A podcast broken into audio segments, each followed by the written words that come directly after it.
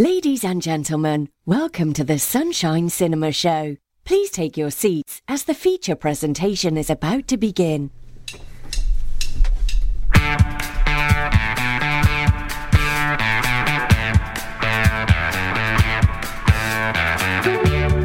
Well, hello there.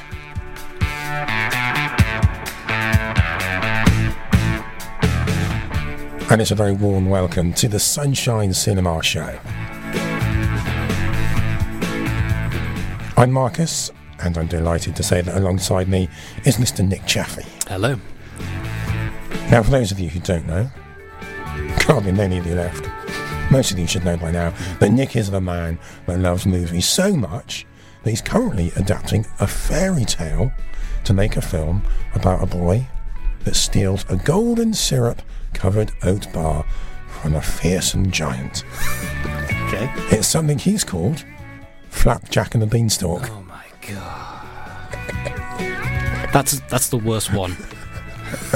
I take pride in that. Plumbing new depths of yeah, the, the James Cameron of, of bad puns. I will try to make them worse. Okay, thank you. On today's show, we're going to be talking about us. No, not not me and Nick. But we will be. Well, kind of. We, we always seem to.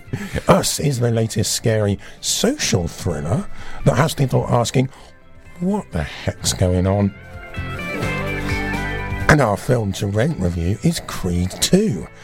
Does the latest instalment in the Rocky series pack a punch? Or should it stay down on the canvas, tired and beaten?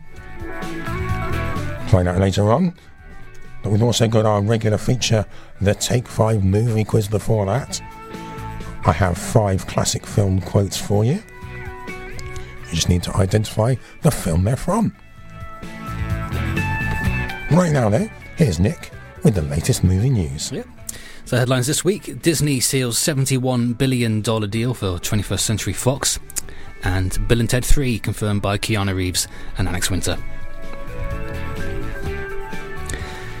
Disney has closed its $71 billion, or £54 billion, acquisition of Rupert Murdoch's entertainment business in a deal that unites franchises including Cinderella, The Simpsons, and Star Wars under one corporate roof to create a media behemoth of unprecedented scale. The Walt Disney Company closed its acquisition of 21st Century Fox shortly after midnight New York time last Wednesday. As part of the deal, Disney will absorb the Fox Film and TV studios, the FX networks, National Geographic, and the Indian TV giant Star India in a huge boost to its content. It plans to launch its new streaming service Disney Plus later this year as it challenges Netflix for future audience share. Before the takeover, Disney already boasted a fearsome catalogue of content, including its classic cartoons, Star Wars, and many of the Marvel characters. After purchasing Fox, it will be able to add the likes of X Men and Deadpool to its portfolio and take on Netflix and Amazon. The deal also helps Disney further control TV shows and movies from start to finish, from creating the programs to distributing them through television channels, cinemas, streaming services, and other ways people watch entertainment. Disney will get valuable data on customers and their entertainment viewing habits, which you can then use to sell advertising. In a statement, Robert Iger, the chairman and chief executive officer of the Walt Disney Company, hailed the move. This is an extraordinary and historic moment for us, one that will create significant long term value for our company and our shareholders. Combining Disney's and 21st Century Fox's wealth of creative content and proven talent creates the preeminent global entertainment company well positioned to lead in an incredibly dynamic and transformative era. The move instantly cut the number of major Hollywood studios, ending the era of the Big Six. Warner Brothers, Universal, Sony Pictures, and Paramount Pictures now make up a Big Five with Disney. It also casts major doubt over the jobs of potentially thousands of workers, with experts predicting as many as 4,000 positions could be cut. Rupert Murdoch, the billionaire former owner of 21st Century Fox, wrote a letter to employees two days before the takeover was finalised, thanking them for their work. Some of Fox's other properties, including its news and sports businesses, have been spun off into the newly formed Fox Corporation. Disney also doubled its 30% stake in streaming service Hulu, making it by far the biggest stakeholder. Now, it's only recently that I've read that Netflix was worth more than Disney, and that surprised me. Yeah, that's that's that's the first I've heard of it. It's surprising me too. And so, Disney now taking over, um, so was it 20, 20th Century Fox? Yeah, Giants, absolute giants in the field now, aren't they? yeah. I, I find it a little bit worrying, to be honest, to have so much um, films and TV and you know, content, to use a horribly clinical term, um, under the roof of one massive company. So it basically gives them a um, like a, a market market share of like thirty three percent of um, of the box office. That's one one third of all films being released by one by one company. And that's that's just films. That doesn't include um, TV or uh, anything else. I don't, well, and also for consumers, it's just another another another area to, to chuck your money, isn't it? It's just like let's subscribe to this, let's subscribe to Amazon, Netflix, Sky, Apple. Apple, Apple TV. a new one, yeah. Oh dear me. It's um, it, it's weird because I remember when we when streaming first arrived, it sort of I think maybe some companies were sort of presenting themselves as the um, the one thing that you need, and now because they're all sort of um, they're all p- producing their own content. It's it's um, you know I think it's a bit like cable TV back in the the 80s where you need um, sub- five different subscriptions to different companies to get everything that you want. It's uh, it's, Right. it's weird. I remember my gran saying how uh, how unimpressed she was when Channel Four came along. It's like just too much choice. And then and then Channel Five. Well, goodness me, who needs that many channels? I'm beginning to think she was right. Yeah. anyway, on to slightly more positive news. The long mooted third Bill and Ted movie is set to go into production this year with a projected release date of summer 2020, it has been announced. Actors Alex Winter and Keanu Reeves, aka William Bill S. Preston Esquire and Theodore Ted Logan, broke the news in a short promotional video filmed at the Hollywood Bowl. Thanking you, the fans, the pair said the title of the new film would be Bill and Ted Face the Music and would hopefully shoot in the summer. At the same time, producers Orion Pictures released a plot synopsis which confirmed that the film would pick up the characters as middle aged men. It states. Yet to fulfill their rock and roll destiny, the now middle aged best friends set out on a new adventure when a visitor from the future warns them that only their song can save life as we know it and bring harmony to the universe. Along the way, they'll be helped by their families, old friends, and a few music, music legends. As previously indicated, the film is due to be directed by Galaxy Quest's uh, Dean Parisot, with a screenplay by, from Chris Matheson and Ed Solomon, the writing team behind the first two Bill and Ted movies. A note on Orion Pictures' YouTube channel has named the release date as the 21st of August 2020. Bill and Ted's Excellent Adventure and Bill and Ted's Bogus Journey were released in 1989 and 1991, respectively, and proved unexpectedly popular. The first film saw them travel through time to bring significant figures back to present day California to help them pass the school history reports, while the second saw them famously take on death at uh, battleships, parodying Ingmar Bergman's The Seventh Seal. Winter, in particular, has been pitching for a third film for years, but it has never fully solidified, despite an announcement being made in May 2018 at the Cannes Film Festival. Reeves has also shown enthusiasm for the project, alongside a career headline and a string of successful blockbusters. In 2013, he told NBC's Today Show, I'm open to the idea of that. I think it's pretty surreal, playing Bill and Ted at 50, but we had a good story in that. You can see the life and joy in these characters, and I think the world can always use some life and joy. Oh. Well, look, I'm talking. I'm talking now directly to the writers, the director, people involved in making this film. Don't you mess this up, right? I'm so looking forward to this. It better be good. What, do- what do you think about the um, the plot synopsis that they release? Well, Because to me, it, it sounds like the, the perfect thing to pick up on. if they if they follow that through, then I'm happy. Yeah. That that, that has good potential. Yeah. I, I don't know about you, but I've got such fond memories of the first film, and ah, yeah, I don't have a tattoo. But if I did, it would be be excellent to each other. Ah. I know that. That's a good quote. this one, I want to say, I'm, I'm glad that it's been directed by um, Dean Parisot as well from Galaxy Quest. Yeah, yeah. Because again, that's a good fi- that's a good film that could have you know, could have just been a parody, but had a lot of heart to it, and really, I think in a way, it sort of it was, was similar to the Lego Movie. Like it, it really you know, it took the time to examine why, in, in this case, the TV show means so much to people so far removed from when it was first released. And I think that's the that's the ideal mindset that you uh, want to have when you're you know bringing back a franchise after um, twenty years, almost thirty years. Yeah. Yeah. Well, yeah, thirty years, eighty nine. Good luck with it, guys. Yeah. Good. In a world within our world, they've created a world unlike any other world. And in that world is a show, a cinema show, but not just any cinema show. This is the Sunshine Cinema Show. Right then, let's give you a rundown of the top five UK box office films and the UK film rentals. So we'll start at the box office, and at number five, we have Fighting with My Family. Yeah, still there. It's done really well, I think. Um, it's one we've previously reviewed on the program. give a seven out of ten. Yeah, a lot of heart to this one. Story of um, well, the, the real life story of uh, uh, wrestling superstar Paige, coming from a wrestling family in Norwich. Um, written and directed by Stephen Merchant, who, and I, I think it does feel like a Stephen Merchant production as well. Very funny, lots of uh, bit of emotional stuff in there. and um, Florence Pugh and, and Nick Frost are both really great in it.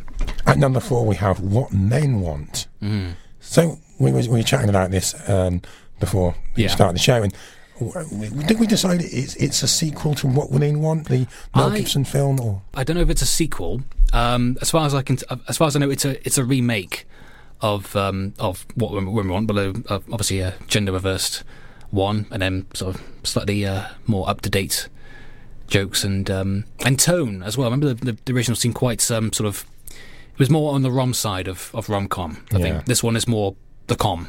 Yeah? I mean, the basic synopsis is a there's a lady that can hear what men are thinking, and uh, Yes. and how that takes her through her career challenges. Mm. Still, I think still an advertising uh, executive as well. That's right. So Yeah. there's some some hue in that and in that, yeah. At number three, we have Fisherman's Friends. this isn't the throat lozenges. No. Although I would be interested, I would maybe I, you know what, I wouldn't say no to seeing the story of how the, the extra strong mint came to be. Hang on a minute. At the start of the show, I made an awful joke about Flapjack and the Beanstalk. Yeah. And now you're muting the idea of a film about lozenges? Why not? Okay, I'm on board. Well, I mean, they made a film about McDonald's. Who knows?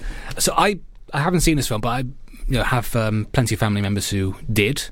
The phrase that my dad said to me when he got back was, um, uh, what was it, future classic.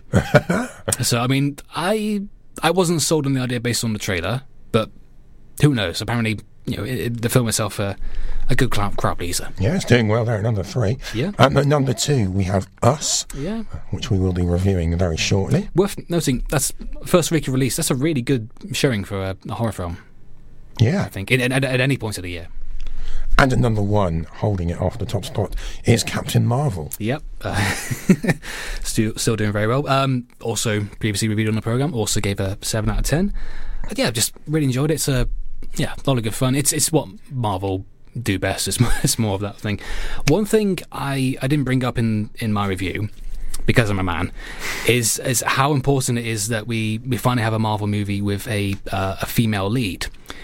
Um, and the, well, the reason I'm bringing this up is I, I saw a uh, a video review this week um, of the film that not only stated that um, uh, it, it it doesn't matter apparently because Captain Marvel is essentially a Disney movie and Disney's a huge conglomerate company that only wants your money. Uh, but the, the review also dismissed the idea that this representation matters at all.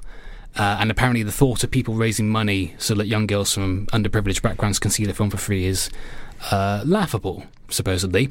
Um, I just want to say that's wrong. You don't have because you, you don't have to look far to find testimonials and reviews from from young girls and their parents that prove that this stuff does matter and it is inspiring for them to see it. And I'd argue that the fact that it's a product of a massive company makes it more notable because these are the movies that everyone is watching, like it or not, and them taking steps to be more inclusive, um, somewhat belatedly, admittedly, but it's that's a that's a good thing, regardless of whether it's motivated by money making reasons or not. I'm not going to delve too far into that, but would the person who wrote that review that you said about, would they have been male? It was a video review by two people who were both male. Okay, say no more. yeah. Let's look at the top five UK film rentals. And at number five, A Star is Born. Another one we've reviewed on the programme. This got an 8 out of 10. Was on the top 10 of 2018 as well. Just say the same thing again. Really, really good. Fantastic cast, great songs, um, and a really good directorial debut from Bradley Cooper as well. At number four, what with us being in spring, let's have a film about Christmas. It's The Grinch. Got all of these uh, staggered DVD release dates. um, so, I mean, you know, for a Christmas film coming out in March on DVD, still doing surprisingly well. I don't think the the audience who are up for that, which I would guess are predominantly children, I don't think they particularly care. Well, yeah, this is the thing because it's not. Um, I was going to say it's not about Christmas, but uh, it, it is in a way. But that's probably the Christmas message isn't what brings people back to, to a film like The Grinch. So after the uh, you know the, the, the slapstick and the, the funny voices. And talking of slapstick and funny voices, at number three, we have Robin Hood. Oh, which is just. Um, I think did we, did we give us give us the lowest score of any film that we? It was three out of ten. Yes. I, I don't think we gave anything a two. Um, it's just rubbish. The, the the worst excuse for trying to start a new franchise I've seen in a long, long time. Just feels really, really sad and try hard.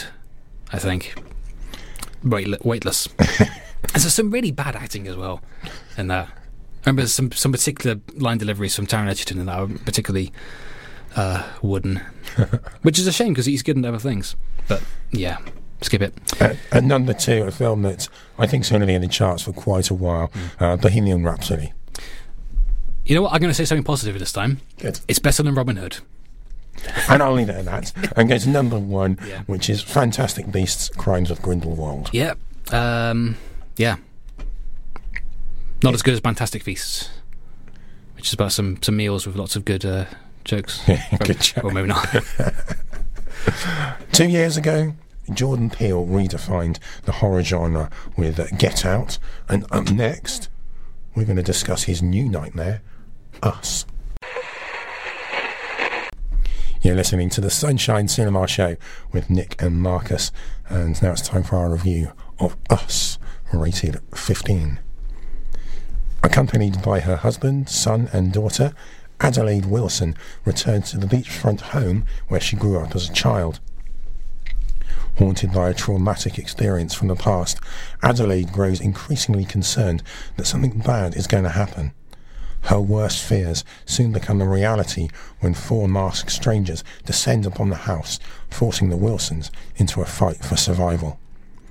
When the masks come off, the family is horrified to learn that each attacker takes the appearance of one of them. Okay, let's call the cops. I did. They're 14 minutes away. What? 14 minutes? Okay, okay, okay, okay, okay, okay. Okay, okay. Jason, give me the bat. What bat? The baseball bat, the bat. There's one in the corner. Here, here. Thank you. Gabe. All right, hold on. I got this. Let's try this again. Gabe. No, no, no, no, no, no, no, no, no. All right. Got this. I got this.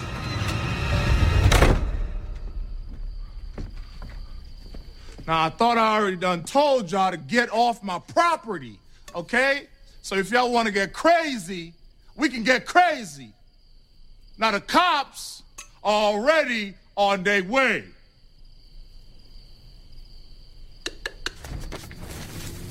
Hey, hey, hey, hey, hey!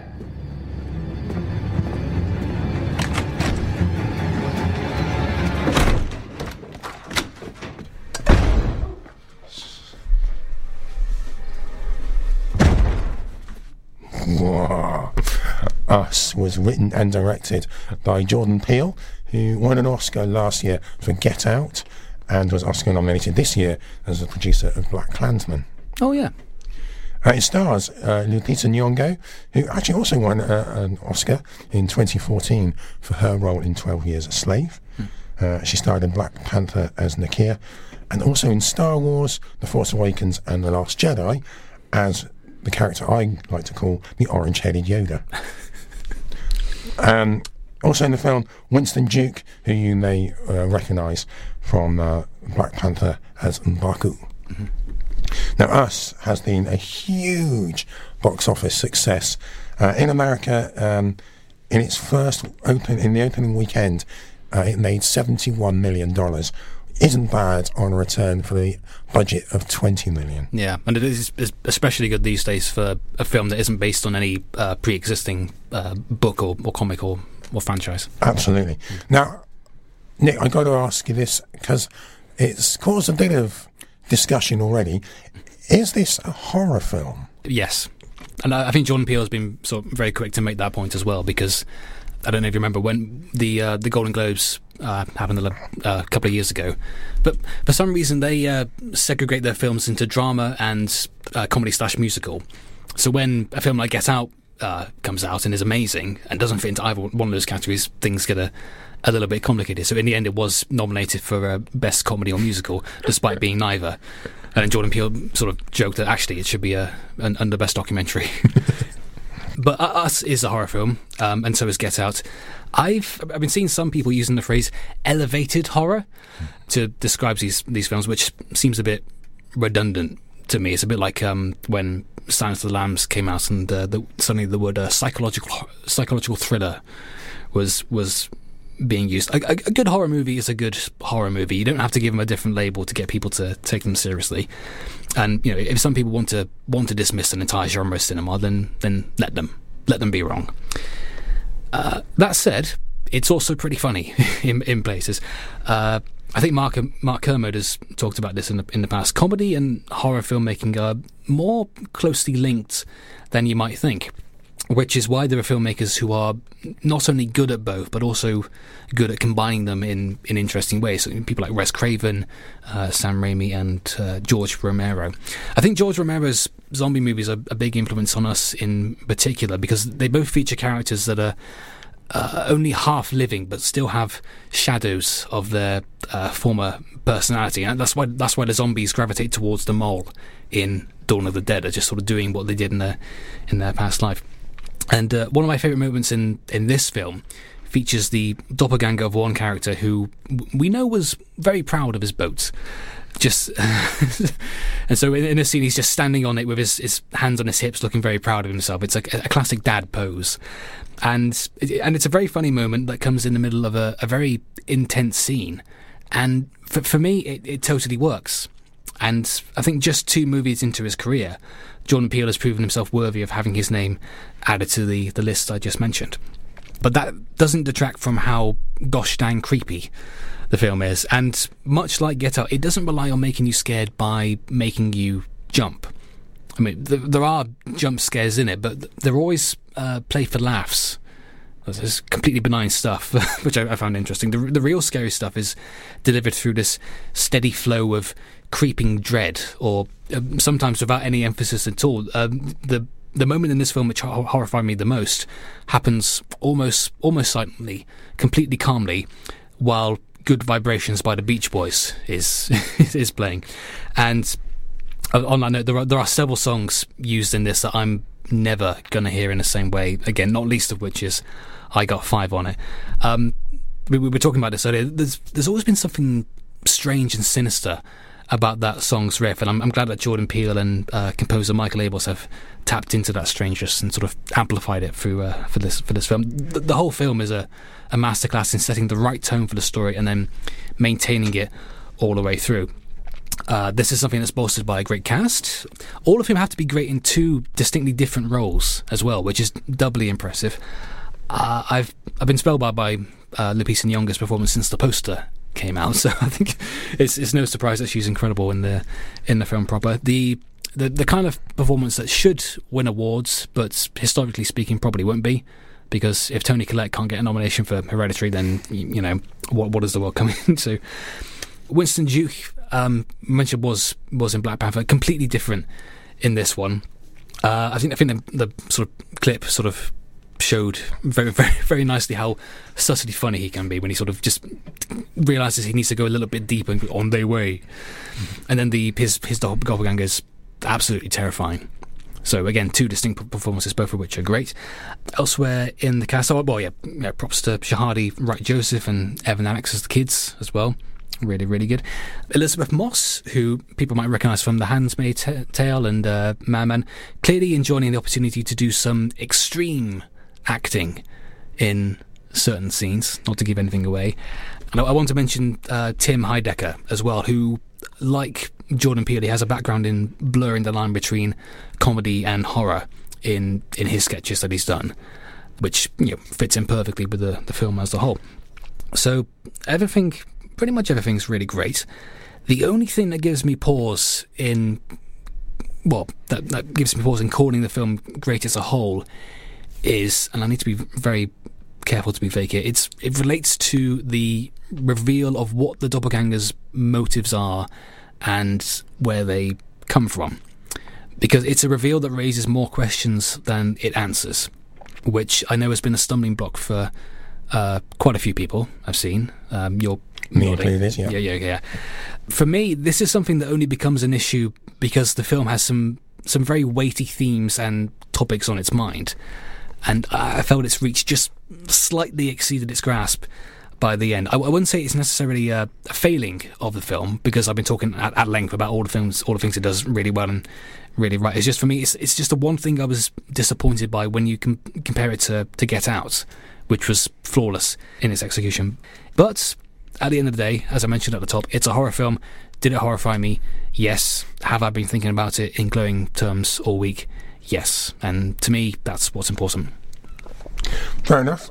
I, I you know, I'm just going to jump in and and and just say that it's worth seeing. Yeah. And I, my opinion on it did vary slightly. To it, I agree with most of what you're saying about the detail of it. Um, but I have been thinking about the film a lot since watching it, mm. and that's and that's a good thing um, because there are so many good things in it. It's up to you to make your own opinion on it. Yeah, because I've seen it's split people down the middle. The, I've seen reviews from people who, um, again, were, were, hung up on the quote unquote explanation mm-hmm. by the end, and then at the same time, I've seen plenty of just as many reviews from people who um, didn't find that a problem at yeah. all. So it's you know your your mileage may vary. For me, um, I thought it was was almost great. enough. So to, let's give it a Sunshine Cinema score out of ten then. Yeah, yeah. So enough to give it a, an eight out of ten from me. Okay then. Still to come, under the tutelage of Rocky Balboa, heavyweight contender Adonis Creed faces off against Victor Drago, the son of Ivan Drago. Oh, that's right. We're going to be revealing how good Creed 2 is. Or isn't. But before that, it's the Take 5 film quiz. In a corrupt city where everyone is for sale, they're the best money can't buy. Nick and Marcus, exclusively on the Sunshine Cinema Show. Well, it's time to lighten the mood a little bit now with our Take 5 film quiz.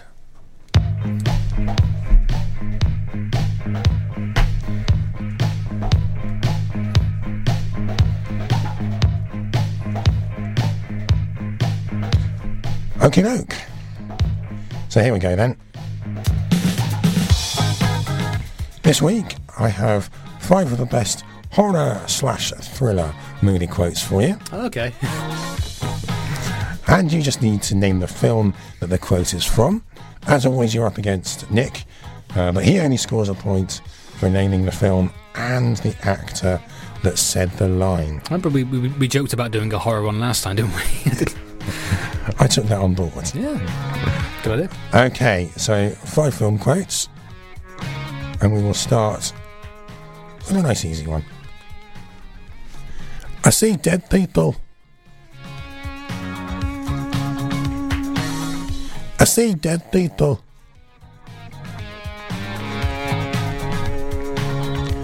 Okay. Film quote number two. What an excellent day for an exorcism. Hmm. What an excellent day for an exorcism.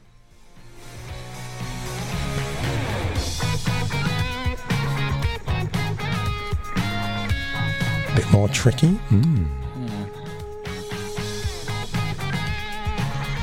Film quote number three. Do you like scary movies?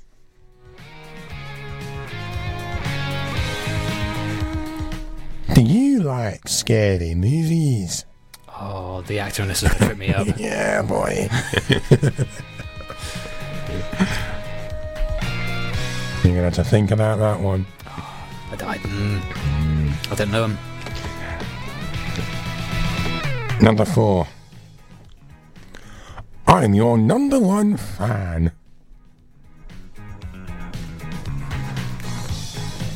I'm your number one fan.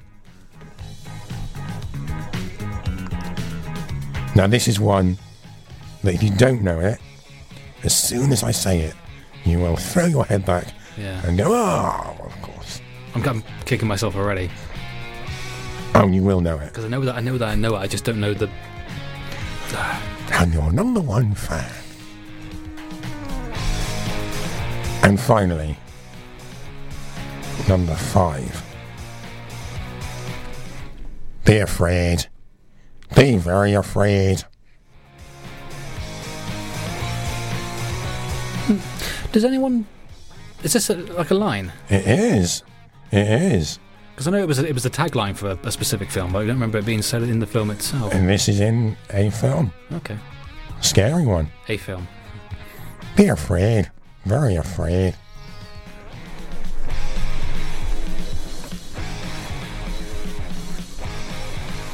What do you reckon? Five films for you there. Five quotes. Have a little think. And we'll be back with the answers very shortly. You're listening to Nick and Marcus on the Sunshine Cinema Show. Please remember, don't get them wet, keep them out of bright light, and never feed them after midnight. Okie doke. Straight back in. And we're going to give you a little bit longer. That's it. Let's see how you got on. Five film quotes, all from horror slash thriller movies. It's going to be a poor showing for me this week. Really? Yeah. Well, I'll be honest. I, I, I thought it was a trickier one this week, so don't feel too bad. Okay. Film quote number one I see dead people. Yeah. So this one I know. Luckily, the film is uh, The Sixth Sense, and the actor was uh, Haley Joel Osment. Correct. Correct. You score one point. And then if you're playing along, all you need to do is name the film. You don't need to name the actor. But if you do, and you get it right, well done. Film quote number two. What an excellent day for an exorcism. See, I, I didn't want to say The Exorcist, but at the same time, if it was, and I sort of just ignored it because it seemed too easy, then. Um, but it doesn't matter anyway because I don't know who, who the actor might have been. so, no. so I'm, I'm going to say The Exorcist with a question mark on the end. The Exorcist. The Exorcist is correct. oh, okay. Linda Blair said the line, Oh. Oh, okay. While, while sort of. being demonic, Okay. being possessed. It's very, um, very on the nose. Quote number three. Do you like scary movies? So this one I knew the film instantly because I, I believe it's the first line in, in the film in question, which is "Scream." Correct. But then I remembered um, not only is it a character that's played by two people in the film, the there's a, a, a voice changer thing involved, and they use a, a different actor to to do the voice in the thing. And I can't remember the names of well, I can't remember the name of that person. so I'm not getting this one, unfortunately. It, it is really tricky. I, I know it's Scream. Yeah, but, um, is. It is. I, I was hoping that this would catch you out. Uh, the character, or the actor, sorry, that voiced Ghostface Yeah.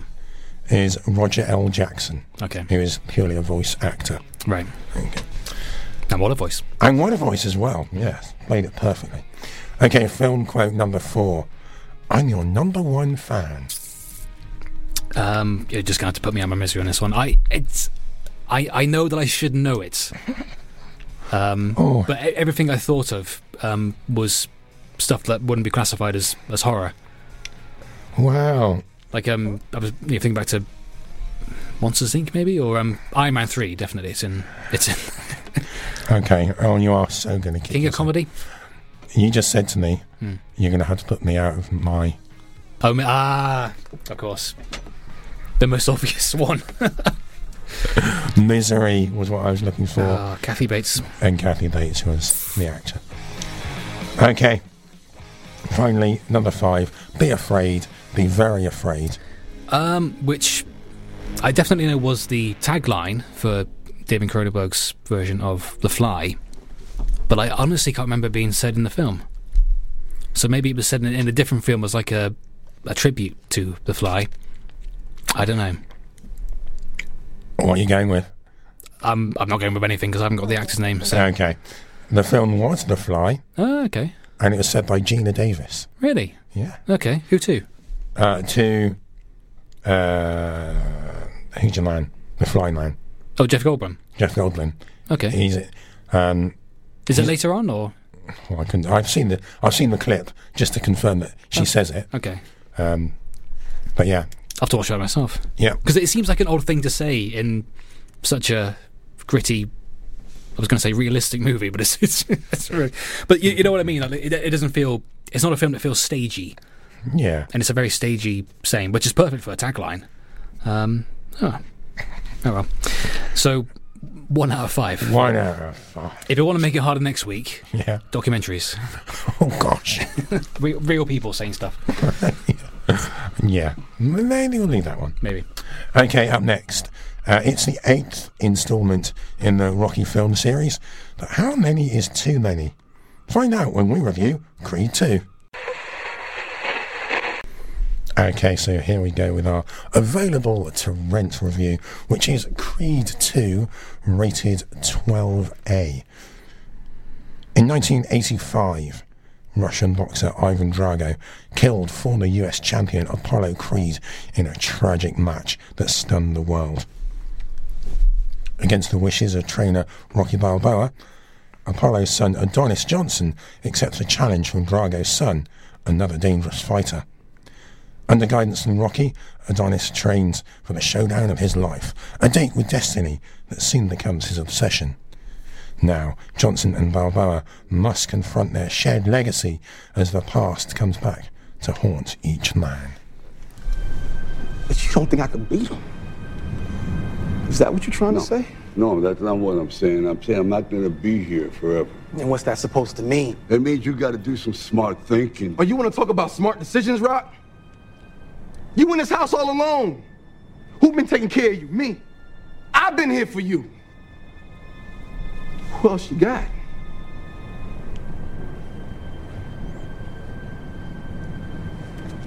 Listen. I'm taking this fight with or without you.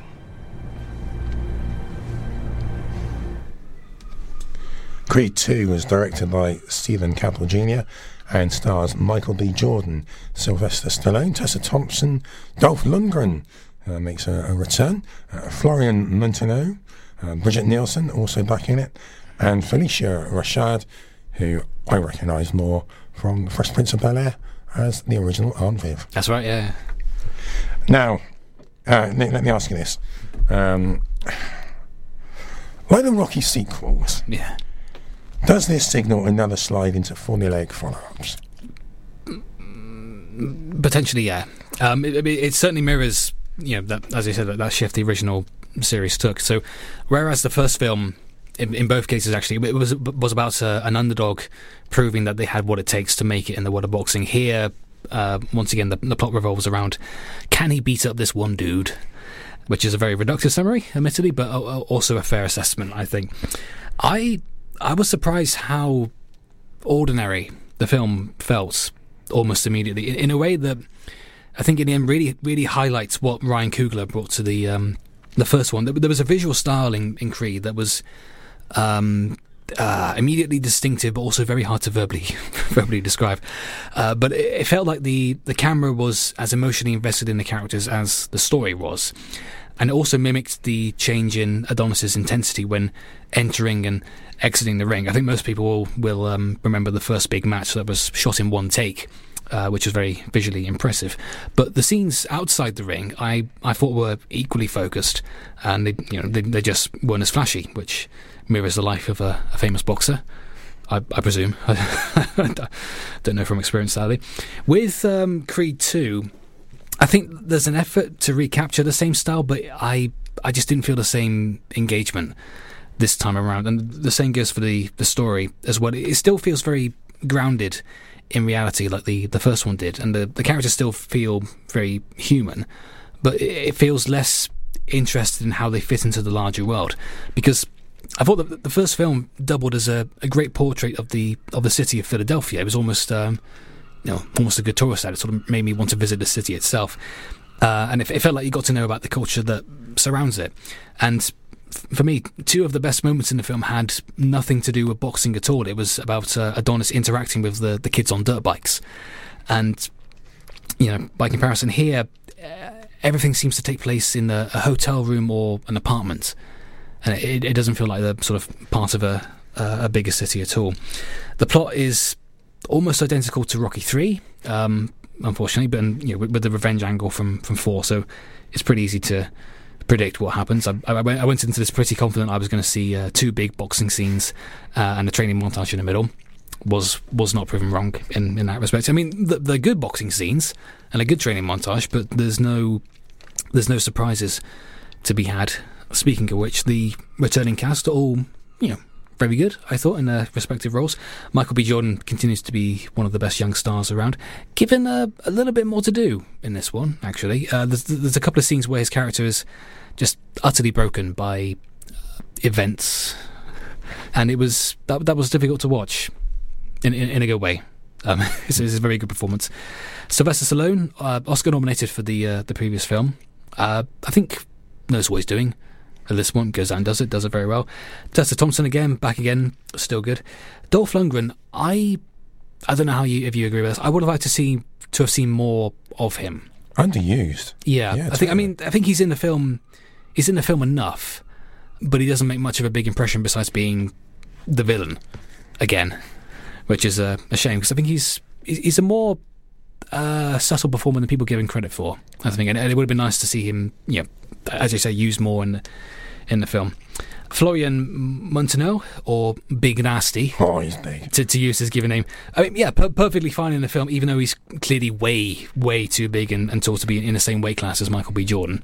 But then they have a scene with a weigh-in, so they, they sort of you know, excuse it away, even though visually there's a you know, there's a massive difference between them. Um, but seeing his name in the credits just made me wonder what the film would have been like if Big Nasty was in it instead. Oh, uh, that I would yes. Yeah. Very different. Um, that's all I have to say, by the way. Well, uh, all I would add to that is if you like the Rocky films, I don't think you'd be particularly disappointed. It's done very well. It had a budget of about fifty million dollars, and in America, it's already made two hundred and fourteen odd 1000000 So it, it's done well. It seems to have ticked the boxes for a lot of people. Yeah, it, it, it does okay for my money, I think. I, I'm just, in comparison to the, the previous Creed film, which I, I really, really did like, love, in, in fact, you know, it's just not as good, unfortunately.